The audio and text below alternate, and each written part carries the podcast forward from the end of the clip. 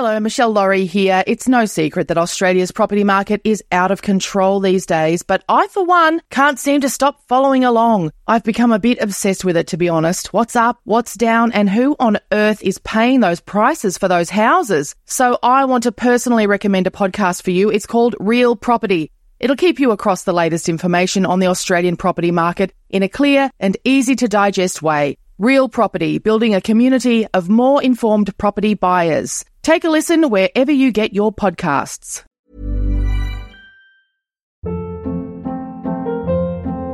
Hold up. What was that? Boring. No flavor. That was as bad as those leftovers you ate all week. Keke Palmer here, and it's time to say hello to something fresh and guilt-free. Hello Fresh. Jazz up dinner with pecan-crusted chicken or garlic butter shrimp scampi. Now that's music to my mouth. Hello Fresh. Let's get this dinner party started. Discover all the delicious possibilities at hellofresh.com. This podcast contains occasional rude words and possibly some very wrong concepts. So you have to blame yourself for listening. And we hope you have a laugh. G'day, it's the Moon Man here, Lawrence Mooney. Did you ever have a childhood dream denied, but can live with yourself because at least you tried? Check out this podcast, Saturday Afternoon Fever, with Matthew Hardy and myself, where we remember what we were like as naughty kids, terrible teenagers, and young, drunk, idiot adults. Saturday Afternoon Fever.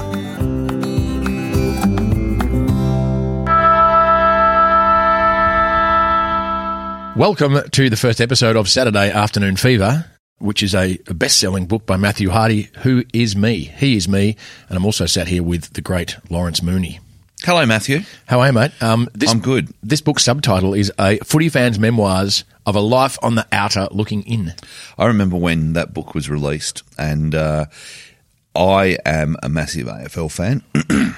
Got choked up because, uh, and so the opportunity to speak about AFL is. I was very excited to be able to do this podcast with you. Let's not uh, digress. When that book came out, uh, I knew you as a stand-up comedian. I was able to supplant my professional jealousy, which is very rare for people in our industry. Very gracious of you. uh, because I loved the book so much, and uh, I it resonated with me. I knew so much about it because I lived in the eastern suburbs too, out in Bayswater. You're a Glen Waverley boy. VFL Park, Moorabbin, the home ground of St Kilda, a lot of it resonated, and so I'm excited to do Saturday afternoon the podcast. Thank you very much. Saturday afternoon fever. Either way, in which I'm going to read the book aloud and we're going to interrupt whenever either of us wish hmm. to elaborate and expand upon any of the topics I touch.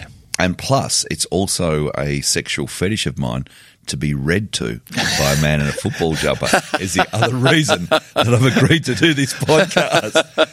I'm a people pleaser.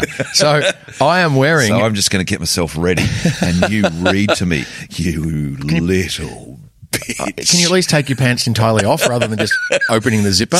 Make Just the effort. Around the knees. Yeah, I appreciate it. Oh. So, yes, the origin of the book is not dissimilar to your current status because I lived in London for a decade and uh, they haven't even heard of AFL, let alone live in another state like you in Sydney and they miss AFL, didn't even know it existed, which is a shock to me because that it, it made up about 88% of my everyday conversation was footy talk. My childhood was entirely footy talk. Riding my bike to school was exciting, but then it was just the footy. Went to the footy every weekend. I've still got nearly every football record that I ever bought or was bought at the football.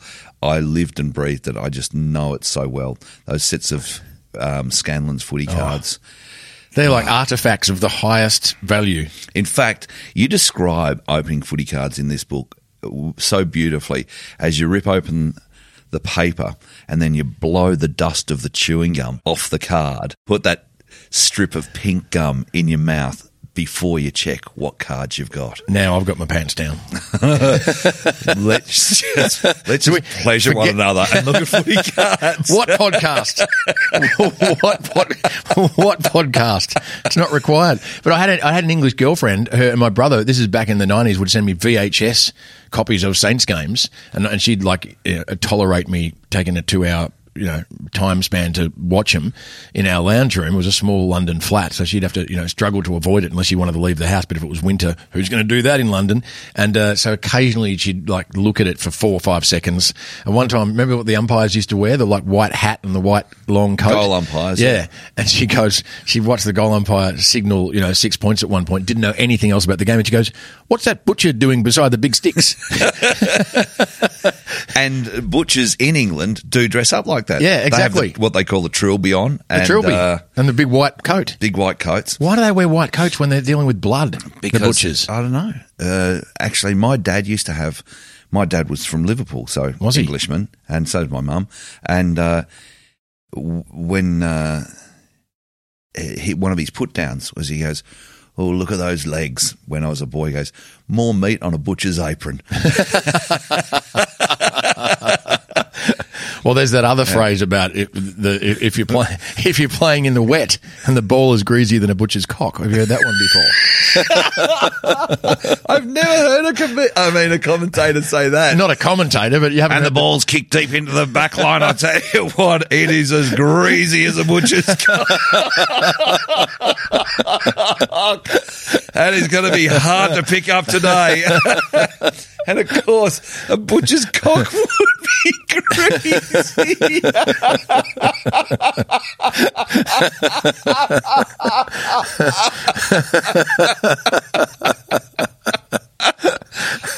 Oh, have we have we finished this episode now or oh, what? well, it's good to be able to tease forward. So I would have a parade of mates doing the you know the Europe thing, you know the mm. backpacking thing, and they'd drop off at my place where I was living at the time, and I'd put them up, and and, uh, and I didn't realise that when we were going out on the on the sauce, you know, catching up, uh, I'd be talking about old times. I'd be talking about all the stuff that I couldn't or I hadn't been able to talk about from my background, from my youth, from my childhood uh, or just from any any Australian sort of stuff that I couldn't discuss with with English people, uh, and that would be the only sort of uh, framework of, of my side of the conversations we'd have whilst you know doing pub crawls, and I'd be talking about you know caramel big M's and egg flip big M's and Simon Townsend's Wonderworld and his his Bloodhound Woodrow, and we'd be like laughing our asses off. and going to the Glen Waverley Cinema Exactly. to see uh, The Spy Who Loved Me, Roger Moore's. That's right. How do you know that? Because I think We did do that. That was the era. Stand up, or is it in the book? Uh, I don't think it's in either, but wow, No, you can went you with a- read my mind? you went with a girlfriend to to The Spy Who Loved Me. Did we? I can't remember my own my own life. Yeah. it's so interesting. There's so many things to remember, Lawrence. It's interesting when you talk about being in England because I don't know whether it gets mentioned in the book, but certainly you did a stage play, Saturday Afternoon Fever, for the Melbourne International Comedy Festival some years ago. three, three, three separate seasons over a 15 year period. Thanks, Larry. and uh, three separate seasons over Yeah. a 15 year period. I finally got it it's right. a beautiful uh, show about a young man's adoration of his football club. But uh, there's a denouement in that show which made me cry openly, and that is the message your mother leaves you in that London flat on the answering machine. Oh, my I gosh. guess we're going to get to that. Is that in the book? That's in the book. Okay, then that is a tease forward to a different time. There's an emotional moment in this journey, Saturday Afternoon Fever, that I urge you to hang around for. Wow, thank you very much. Uh, yeah, and so I, I would hang around with these mates and uh, talk about all that sort of nostalgic stuff. And then the next morning they'd go, half of that was hilarious, not because of the way you told the various stories or you recounted the various memories, but it, it, it spoke of stuff that I probably never would have thought about ever again in my life and probably haven't thought about for 15, 20 years since. And it was a relief and a wonderful, unexpected aspect of our evening out that you were taking me back in time. But then they would also say, uh, I think you're a bit mental and you probably need to clear a lot of the shelves in your mind to make space for new ideas And You new experiences. New experiences. And so I sort of took that on board and then realised that uh, when you work, because I was a headline act at that point as a stand up across the UK, Scotland, Ireland, England, Wales, working most nights of the week, doing well. But then there's the problem that we all face is what do I do during the day? You know, and so um, how many joints can you smoke? How many beers can you drink? How- Heaps. yeah, how many women can you chase? Whatever, you know, how, how many Heaps. lunches can you have with how many mates? You know, there's heaps. But then you think, oh, can I conserve my energy or can I use my creativity during the day to also propel myself in some other way? And so I thought, what if I start writing these stories down to clear that shelf space in my mind? Yep. And maybe someone in my family down the track will care or want to read about, you know, this member of their family, i.e., me's life in some way or other. And I'd read a lot of those books that became a, uh, became a genre that was referred to as misery lit. So the first one I'm aware of was called Angela's Ashes. All right. Yeah, about that Irish bloke's. I can't remember his surname was McCourt, and he had this terrible, you know, the consumption and whatever the the the, the potato Living famine. dirt floor. Yeah, the potato famine. Uh, Me mum, Irish. me mum was a smoker, but she couldn't afford cigarettes, so she used to get wood shavings from down at the carpenter's shop, where she used to tug off truck drivers to be able to buy us a potato. That's that's the that's the genre, right? Mislit. Yeah, misery lit, and it became so successful that apparently publishing houses were sending scouts to like the most remote parts of Ireland and knocking on doors saying, "Have you got a more terrible background than this guy?" Right. Because it's the rage. And then his brother wrote a book, basically the same story, but from the Frank McCourt. yeah, but from the bottom bunk. it was the right. same book essentially, but his version. Right. That's good. You know Frank's book, Angela's Asses? Well, this is called Angela's Asses. My me brother used to piss on me. and he'd get belted for wasting the piss because we were thirsty. That's right. There was no running. Pissed on the potatoes. Got them a bit softer.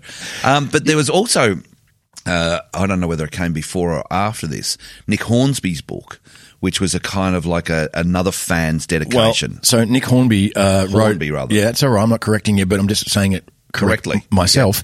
Um, he, uh, I wrote a letter. Remember, remember letters? This is like again the '90s. I wrote him a handwritten letter and got one back saying, "Hey, do you mind if I steal the sort of structure that your book contains?" Because his was about being Well, that's a, a very nice thing to be able to do, to acknowledge the structure and then tell, because most writers, you know, I think it's Oscar Wilde said, good writers borrow, great writers steal. right. Well, And I'm not a great writer. So, yeah, you, could I borrowed. Yeah. but I asked politely, and he said, "Yes, sure, go for it," because his was a, an account of following Arsenal. Yes. right? Uh, obviously in England, and I follow St Kilda in Australia. But he said, "Hey, listen, I've got to make a confession." He, he read a, a, a book about baseball by a fan, and I think it's called. I can't remember I what it's called now. Anyway, and Yes. and so he asked that guy's permission, and the guy said yes. But if your book succeeds, will you write a foreword for my book? Because I'm trying to get a UK deal, but baseball's not big in England, and so that's what happened. Hornby's book, which appropriated uh, the baseball guy's structure. Right, regards how the story was told, um, which was kind of just a rites of passage memoir. It wasn't reinventing the wheel, right? But and that's what happened. Horn, Hornby's book became so successful that the that the he, he then pushed hard for his publishers to publish the American guy's baseball book, and he did write a That glowing is a foreword. nice story. Yeah, I should have asked Hornby to write a foreword for mine. Did you? I- No, you. I wasn't you- smart enough. You pay it back, so you write a foreword for Hornby. of course, but no one knows who I am. I do. Thanks. So that's where that sort of came from. Uh, the combination of me thinking, oh, you know, I should take my mate's advice and write this stuff down or clear it from my mind. You know, it's no use to anybody apart from a big drinking session when friends come from overseas. um, my girlfriend, you know, wasn't keen to try and learn, so I could. Is that the supermodel girlfriend? Uh, she actually was, and yes, Yeah. that's hard when your first ever girlfriend is a Jean Paul Gaultier, you know, Paris and Milan catwalk model. Like it's hard. Okay. What's difficult about that? No, well, to maintain it throughout one's life if you don't stay with that woman for the rest of one's life. All right. How do you, you know, stay on the top of that kind of mountain? Okay. There's. It's just not aesthetic beauty though that you. Of course. So I'm just interested in their heart and what's in their head, Lawrence. Nothing Yeah, about their I know. physicality. But um, if I they happen to be if a, you're going out with a catwalk model, it does. Yeah, it's going to make a big impression on you, well, yeah, but on she- your expectations. she- when I met her, she was pulling beers in a bar because she just completed, I don't know, Oxford Uni and had finished in the top five percent of, uh, you know, of people getting marks that I'd month. say now that that package is very difficult. She's top five percent at Oxford. She's a catwalk model. Well, she wasn't a She- catwalk model. and sh- she's also prepared to work in a pub and go out with an Australian bloke. She's down to earth, incredibly intelligent and beautiful. That is a package hard to beat. Hard to beat, yeah. And uh, well, I, you know, we stayed together for three years. It was my first ever girlfriend, though. So as a starter pack, you know, as an introduction to relationships, she was she was a great person. Still And a great did person. it break off before, because you were coming back here, or Uh, no, it broke off. There was uh, a pregnancy that didn't occur that we wanted to occur, and then there was you know psychological hiccups that happened, and I got cast aside, which she'll admit. But anyway, But so you've you- taken this podcast in a dark. No, but Direction. It, it's all about this is where the book comes from. Yeah, so well- it's not a dark direction. Well, I think what I, tell you there's what. a, there's a seminal moment to a enough. writer's journey. In hindsight, what I think might have happened is I had and still have, lucky me, uh, a lot of mates from my childhood, from my youth, from primary school, from secondary school, from footy clubs and stuff. Uh, and then, of course, you make adult mates along the way through professional associations, like you and me, for example. But uh, and I've got two older brothers, and I'm friends with mum and dad. You know, without sounding like a suck, uh, it's difficult for one person that you're in a relationship with on the other side of the world to effectively play all those roles Yeah. for you to be what you get from your mum, to be what you get from your dad, to be what you get from your brothers and your mates from childhood and from youth. And so I think I was probably trying to get all of that off one person. And yeah. And I she mean, would- and she- and away from what you know. Yeah, and I was expecting her to give all of that to to me. And so when she broke up with me, it was like I'd broken up with everybody I knew in my friends and family, if you know what I mean, because she was accidentally kind of playing the role of all those people that I'd left behind. Wow, Yeah. that is pretty intense. Should we take a moment? That's what I've that's what I've conceded or concluded. You know, once you think it through, any any breakup, what, what could I have done better? What did I do wrong? How did I annoy her? You know, how did she go off me? Whatever. Um, we uh, we're we're similar because we're the youngest of three boys. Um, With the babies, Yeah, we're the babies, and there's a lot of babies in comedy and showbiz. Uh, you, are probably I- looking at one right now, Lawrence. I did no, I did a survey. Damien Callan and I used to be in a, a duo with um, Charlie Pickering, uh, Alan Bros, the baby, a lot of babies in comedy, and that's because we're born with an audience. And our mums go, look at him, look what he's doing. And the other two are like, oh, do we have to? We're doing our little, hey, look at me pretending to drive a bus. Yeah. Everyone get on the bus. and our mums love us, empower us, and we've got an audience. Everyone And- get on the bus. yeah, I used to have to drive my brothers to school, and the bus would break down in the hallway, and they'd be like, "Mum," it's like you stay on that bus, vroom, vroom, vroom, vroom, to the front door every day, Wow. and then I, they couldn't get off till I went. Do you need a hug? No, I, I needed to be protected from them because when I was old enough, they beat me savagely. Well, and why not? You know, Well, I deserved it. that's their job as well. and, you know, it's it's done me the world of good. no, but you- don't you, your older sibling, especially the firstborn, their job is to break your parents morally, spiritually, ethically. So by the time you come along, Yeah. all the things they had to do, like my oldest brother had to do dance, like ballroom dancing, because mum and dad used to go to dinner dances, and that's how you met people. So they wanted my brother to have dance skills so that he could go to dinner dances and meet people, not realizing or or foreseeing the future where there w- was no dinner dances anymore. There was no ballroom in which you would meet people as the only option, you know, for mating purposes. Progressive dinners too. Exactly. Then he had to go to Sunday school. Uh, Yes, you know, my eldest brother had to all that to stuff. catechism. But yeah, and by the time I came along, it's like they were over it. It's gone. Nothing. They couldn't be bothered taking you to Sunday school, making you do dance lessons. And then your older brother would go, "How come I had to do all that?" And it's like, well, you broke him. You know, you got locked up overnight. You tried to take dad on in a fist fight when you came Oh, home yeah. drunk. Oh, Right. I saw my father give my eldest brother an absolute pizzling. And uh, like I said, he was from Liverpool. He served in the RAF during World War II. He was a proper imperialist Brit. My brother comes home. He was going to uni. He's 18. And so he's now allowed to smoke inside. He bought himself a pipe, like a corncob pipe. He packs the pipe. He smokes it. I could see my old man just looking at him like, like just waiting for an excuse.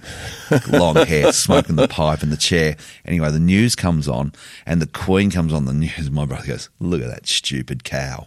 Well, he is just getting combos from the old man. and me and my brother Steve are just laughing our heads off. He punches the pipe out of his mouth. He's just going him. You don't speak about Her Majesty the Queen like Oh. that. You don't speak about, you know. Wow. And like, wow. A And- royalist. And Christopher stands up and he's like thinking, should I start ch- exchanging Yeah. blows here? Yeah. And he puts his hands up. He goes, "Don't you raise a fist to me!" And oh, that beating! It seemed like it went on for half an hour. It was only a matter of thirty seconds. Yeah, but if you do throw one back and you defeat your father, that's all Star Wars Greek mythology stuff that opens up and will never close down. Oh yeah, Where does the father stand in the in the hierarchy, in the status, in the in Yeah.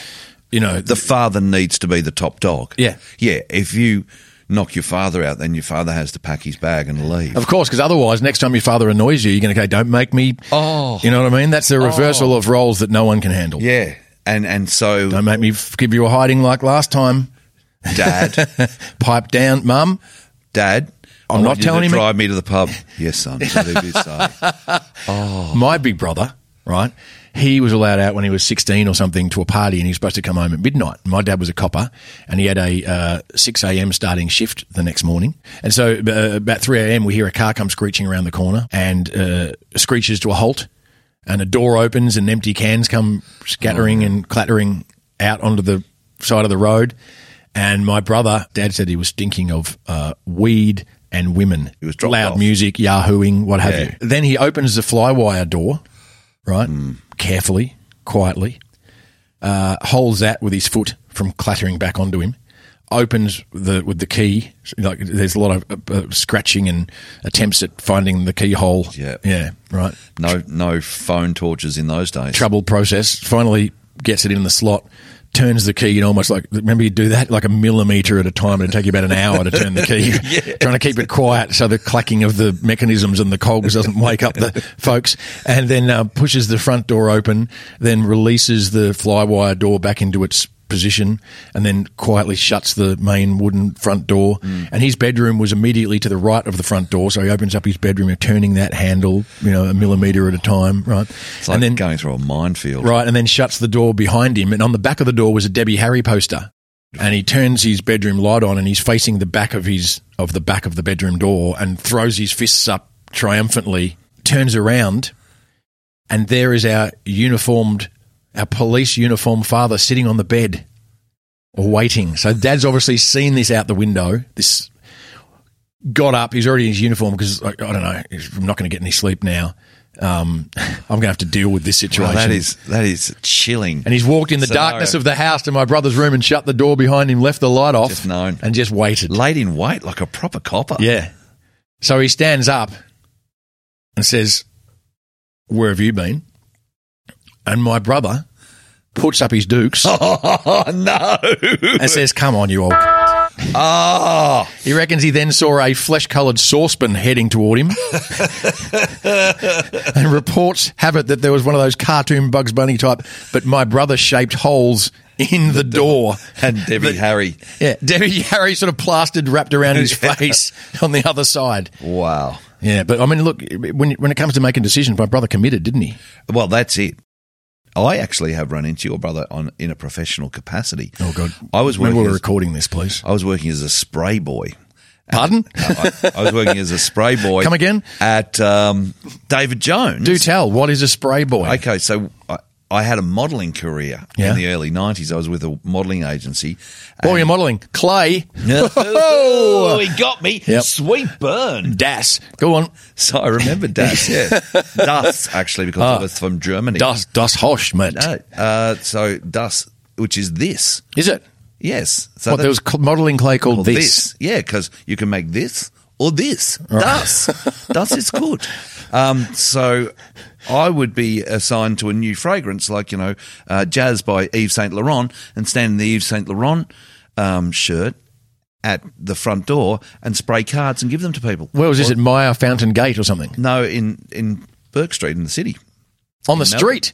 No, in the store. So Right. David Jones or Myer. Yeah. So you know how they have spray. They, they'd have a I thought big, there was spray girls. I've never No, known was were. spray boy. So they'd, it'd be men and women. Were you a handsome young blade? Yes, I was. I Wow. was You still are, of course, Lawrence. Thank you very much. Uh, you know, many years ago. Anyway, your brother approached me. No, that's, that was much later because I didn't even know you then. No, forget the spray boy story because How can I? Uh, yeah. Sorry, I've mixed up. I've mixed some media here in my head. I wish I No, could. it was many years later. I was in David Jones, and I was uh, wandering around having a look at something. I know clothes, and this guy comes up to me and he goes, "You're not thinking about pinching anything, are you, mate?" This is my brother who at that point had been a 20 year cop himself, following in Yes. dad's footsteps. And I said, "N- "No," and he goes, "Yeah, just as well." Uh, and I was like, I was like thinking, "Fuck off." Yep. but he didn't say that because he's this big bloke. Is You're not thinking about pinching anything, are you? I said, "No," and he goes, Just kidding, mate. I'm Matt Hardy's brother. and I went, "Ah, I see. Good. And Love he it. was the store detective. I'm surprised he didn't then hand you some stuff for nothing Oh, and say, quick, yeah, go. absolutely. He They're said, not "This is- watching. that's the door to go out. Yeah. And as you go past the uh, alarms, throw it in the air and catch it on the other side. I've never even thought of that as a possibility. You have, of course. Obviously. You've done it. Have you done it? No, but I just wonder if it works like that. Hey, what about, I've just, do you know why I've wedged in uh, the modelling thing there? Because your girlfriend was a model and I tried to fuck One upmanship. yeah. Well, we can go. We can go out. To, we can go out together for three years if you want. I can't be all those things to you, though. I can't be your mother, your father, your brothers, and all your mates. It can't work. And that's where the problem lies. yeah. And so That's why I wrote this book. that's why you wrote this book. Okay, that'll do us, Lawrence Mooney, for today. I am having a ball, so uh, please join us on the next episode and tell your friends. Bring some friends along. Thanks for joining us.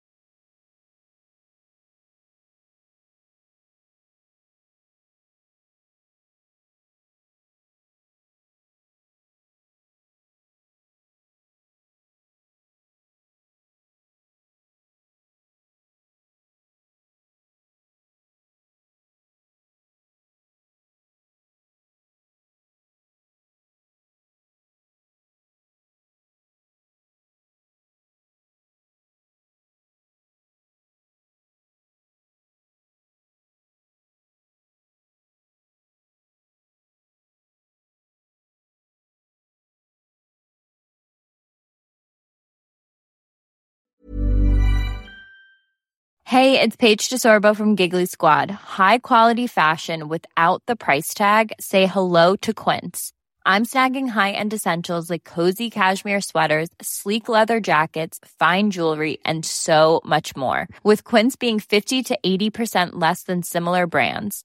And they partner with factories that prioritize safe, ethical, and responsible manufacturing. I love that. Luxury quality within reach. Go to quince.com slash style to get free shipping and 365 day returns on your next order. Quince.com slash style. Hold up. What was that? Boring. No flavor. That was as bad as those leftovers you ate all week. Keke Palmer here, and it's time to say hello to something fresh and guilt-free. Hello Fresh. Jazz up dinner with pecan-crusted chicken or garlic butter shrimp scampi. Now that's music to my mouth. Hello Fresh. Let's get this dinner party started. Discover all the delicious possibilities at hellofresh.com. Imagine the softest sheets you've ever felt. Now imagine them getting even softer over time. That's what you'll feel with Boll and Branch's organic cotton sheets. In a recent customer survey, 96% replied that Boll and Branch sheets get softer with every wash. Start getting your best night's sleep in these sheets that get softer and softer for years to come. Try their sheets with a 30-night guarantee. Plus, get 15% off your first order at bollandbranch.com. Code BUTTERY. Exclusions apply. See site for details.